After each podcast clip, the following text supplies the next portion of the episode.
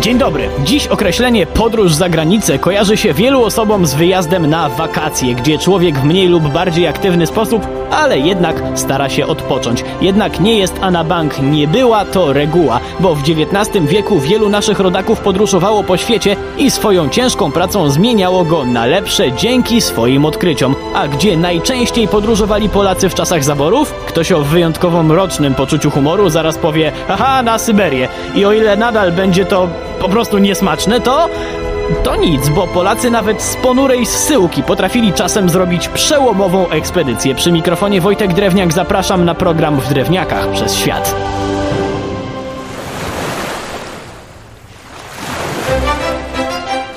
Wszyscy kojarzymy jezioro Bajkał w Rosji. Dziś wiemy sporo o tym miejscu, zarówno jeśli chodzi o florę, jak i faunę. Jednak pionierami tych badań byli właśnie nasi rodacy, którzy trafili w głąb Rosji w ramach kary za swój udział w powstaniu styczniowym. Benedykt Dybowski na pewno lepsze warunki pracy miał przed zsyłką jako adiunkt na warszawskiej uczelni. Jednak i w surowych warunkach zsyłki chciał działać naukowo, to też zbudował własną łódkę, dzięki której nie dość, że później dotarł do Władywostoku, to jeszcze wcześniej opisał mnóstwo ryb z Bajkału, plus trochę skorupiaków. Łącznie przypisuje mu się 116 opisów. Jednak na największym jeziorze świata pan Dybowski nie poprzestał. Mimo, że po jakimś czasie dostał zgodę na powrót do domu, to był tam tylko chwilę, a potem wrócił na Kamczatkę i Wyspy Komandorskie, czyli miejsca, które nie kojarzą się za bardzo z komfortowym życiem, prawda?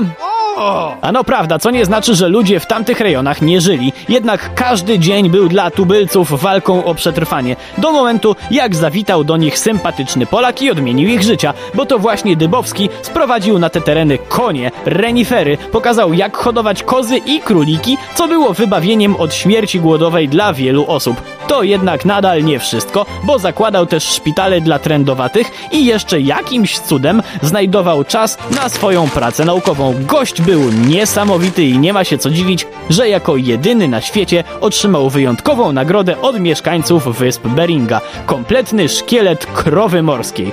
Można się śmiać, ale czy ktoś z nas ma kompletny szkielet krowy morskiej? No właśnie, a Benedykt miał.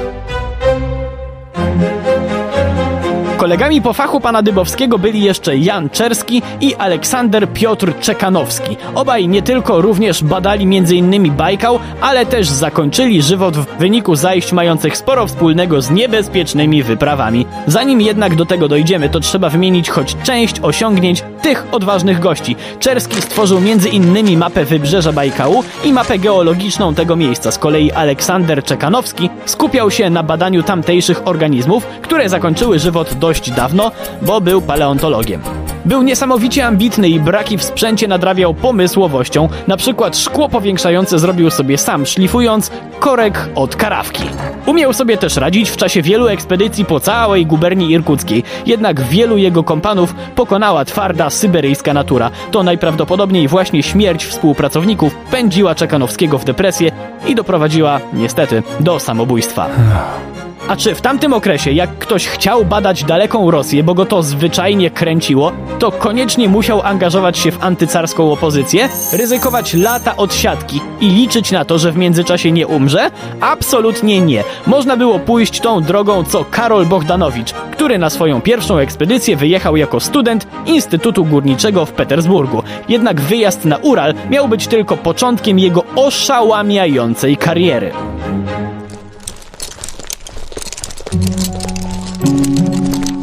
Kolejne jego ekspedycje to góry Aladang, góry chorasańskie i Binalud. Wiem, że brzmi to jak jakieś miejsca z Władcy Pierścieni, ale obiecuję, że ich nie zmyśliłem.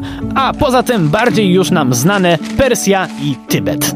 Oczywiście te podróże nie polegały wyłącznie na oglądaniu ładnych widoków. Na przykład po obserwacji lokalnych warunków zaproponował, jak można by było zwiększyć zasiewy dzięki nawodnieniu obwodu zakaspijskiego. Jego zapał szybko doceniono i nasz rodak został po jakimś czasie kierownikiem jednej z grup geologicznych pracujących przy budowie kolei transsyberyjskiej.